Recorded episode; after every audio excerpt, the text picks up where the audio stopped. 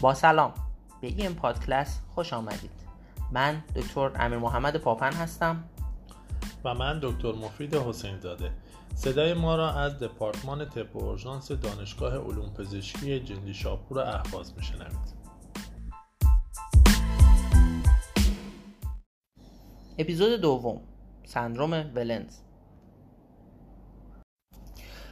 استاد بیاید امروز در مورد تشخیص خیلی جالب و مهم در اورژانس با هم دیگه صحبت کنیم. سندروم ولنز. موافقم. سندروم ولنز چیزی که به هیچ وجه نباید داخل اورژانس ما miss کنیم. چون در شرایط کلینیک می‌تونه معادل یه ST elevation MI باشه و نشون دهنده انسداد داخل شریان LAD باشه. فکر کنم تا چند وقت پیش حتی معادل یه elevation MI در نظر گرفته می‌شد. آره دقیقا. در گذشته بوده. در واقع تاریخچه ولنز و اینکه چگونه ما به پاتوفیزیولوژی اون پی بردیم می‌تونه در تشخیص ولنز به ما کمک کنه. واقعا؟ بیشتر برام توضیح بدین. می‌دونیم اهمیت این پترن کیجی تقریبا از سال 1982 با مقاله دکتر ولنز که یه هلندی بود مشخص شد. قبل از اون تنها چیزی که می‌دونستن این بود که یه دسته از افراد مراجعه می‌کنن به بیمارستان با چسپین وقتی به بیمارستان می اومدن دیگه chest pain نداشتن. و تغییرات داخل EKG شون مشاهده می‌شد تو lead های anterolateral به خصوص. پس دکترهای اورژانس چیکار می‌کردن؟ لابد دو تا تورپوین رد می‌کردن بعدم ترخیصشون می‌کردن؟ آره متاسفانه. بیمار معمولا چند ساعت بعد تا یه هفته بعد می‌رفت داخل خونه MI می‌کرد به دنبال اون با arrest میومد یا اینکه از اون بدتر مریض میفرستادن در موقع جهت تست ورزش. تو حین تست ورزش بیمار دچار VFib می‌شد اونجا arrest می‌کرد و expire می‌شد. در سال 1982 دکتر ولنز داخل مقاله ای دو تا تغییر EKG رو بیان کرد که مشخصه انسداد در proximal LAD بود.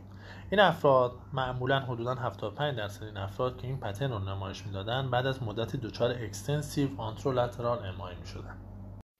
از اون به بعد بود که پیشنهاد کردند که بیمارانی که با حال unstable angina و این pattern خاص داخل EKG مراجعه می‌کنن معادل STEMI در نظر بگیرن و مستقیم ببرن PCI کنن. گاهی عکس ارزش از هزار کلمه بیشتره. یادتون نره که به توضیحات این قسمت نگاه کنید. در اونجا کلی لینک براتون گذاشتیم که این مطلب رو بهتر یاد بگیرید. به اون عکسی که براتون گذاشتم با دقت نگاه کنید. به موج T در ویدیو ویسه توجه کنید. type A ولنز T های biphasic هست که در واقع قطعه ST شون ابتدا به بالا میره و بعد یک T biphasic رو تشکیل میدن. و type B یک سری T هایی هستن که T های inverted deep و symmetric ن دکتر ولنز داخل مقالش بیان کرده بود که تیپ B بیشتر دیده میشه تقریبا 75 درصد موارد تیپ B تشکیل میده. همینطور عجیب نیست که ببینیم T های invert ما داخل سایر lead ای precordial هم ادامه پیدا می‌کنن یعنی از V4 تا V6 okay خب پس چرا ولنز انقدر تشخیصش سخته؟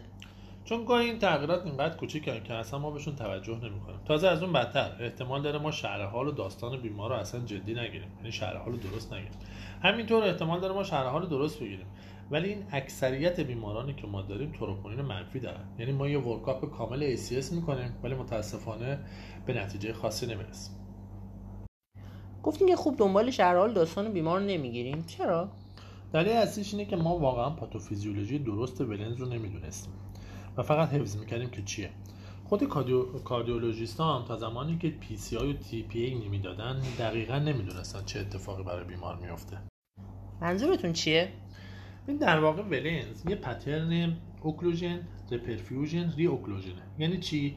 یعنی بیمار داخل خونه ST elevation می‌کنه و رگ بسته میشه. بعد کم کم رگ باز میشه و وقتی به بیمارستان می‌رسه ما تغییرات بعد از باز شدن می‌بینیم. یعنی T biphasic می‌بینیم. اگر این رگ باز بمونه همچنان کم کم تبدیل به T invert میشه. این دقیقا همون اتفاقی که کاردیولوژیستا داخل ST elevation تو cath lab یعنی PCI که می‌کنن یه ST elevation دقیقا این تغییرات داخل cath lab می‌بینن. در واقع ما تیپ A و B ولنز نداریم. در واقع این تغییرات به دنبال هم اتفاق میفتن و یه طیفن و اگر فیزیوپاتولوژی رو ما بدونیم و داستان بیمار رو بدونیم و تغییرات EKG شو بذاریم در کنارش هیچ وقت اینا رو فراموش نمی‌کنیم. دقیقا همینجوره. تغییرات ولنز در حقیقت یه pseudonormalization است. این چیزی که ما ولنز داریم. خب رگ باز شد. دیگه مشکل چیه؟ می‌دونی مشکل چیه؟ اینه که در حقیقت این reperfusion دائمی نیست. تو اکثر بیماران به صورت دائم باقی نمیمونه و احتمال داره این پلاک unstable دوباره رگو ببنده. پس واسه همینه که ما ولنز رو مساوی STEMI می‌دونستیم؟ دقیقا همینجوره. البته یکم امروزه تعریفش تغییر کرده ولنز رو ما امروزه معادل non-STEMI در نظر می‌گیریم. قبلا بلافاصله ولنز رو که می‌دیدن میبردن PCI می‌کنن. ولی الان نه الان به صورت urgent PCI می‌کنن. پس حتما یادتون باشه تو بیماری که chest pain داره و تغییراتش به صورت ولنزه حتما مشورت cardio و ویزیت cardio رو درخواست کنه. چه جالب. بنابراین Wellens یک هارمونی بین داستان بیمار پاتوفیزیولوژی اون و تغییرات EKG یادمون باشه اگه این رابطه رو به خاطر بسپاریم راحتتر می‌تونیم Wellens رو manage کنیم. همین جا می‌خواین نکات یه بار دیگه با هم مرور کنیم؟ البته یک Wellens یک سندروم انسداد باز شدن رگ و انسداد دوباره هست.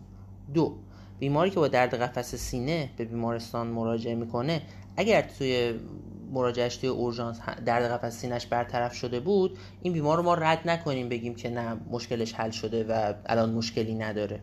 سه دنبال تغییرات نواری خاص ولنز بگردیم.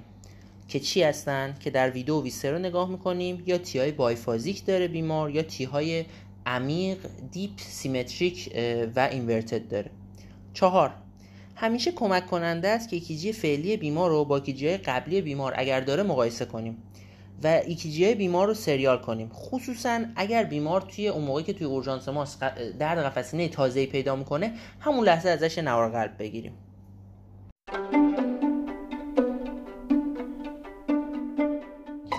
ممنون استاد که وقتتون در اختیار ما گذاشتین. خواهش می‌کنم امیر جان. مرسی. متشکرم. در خدمتتون هستم.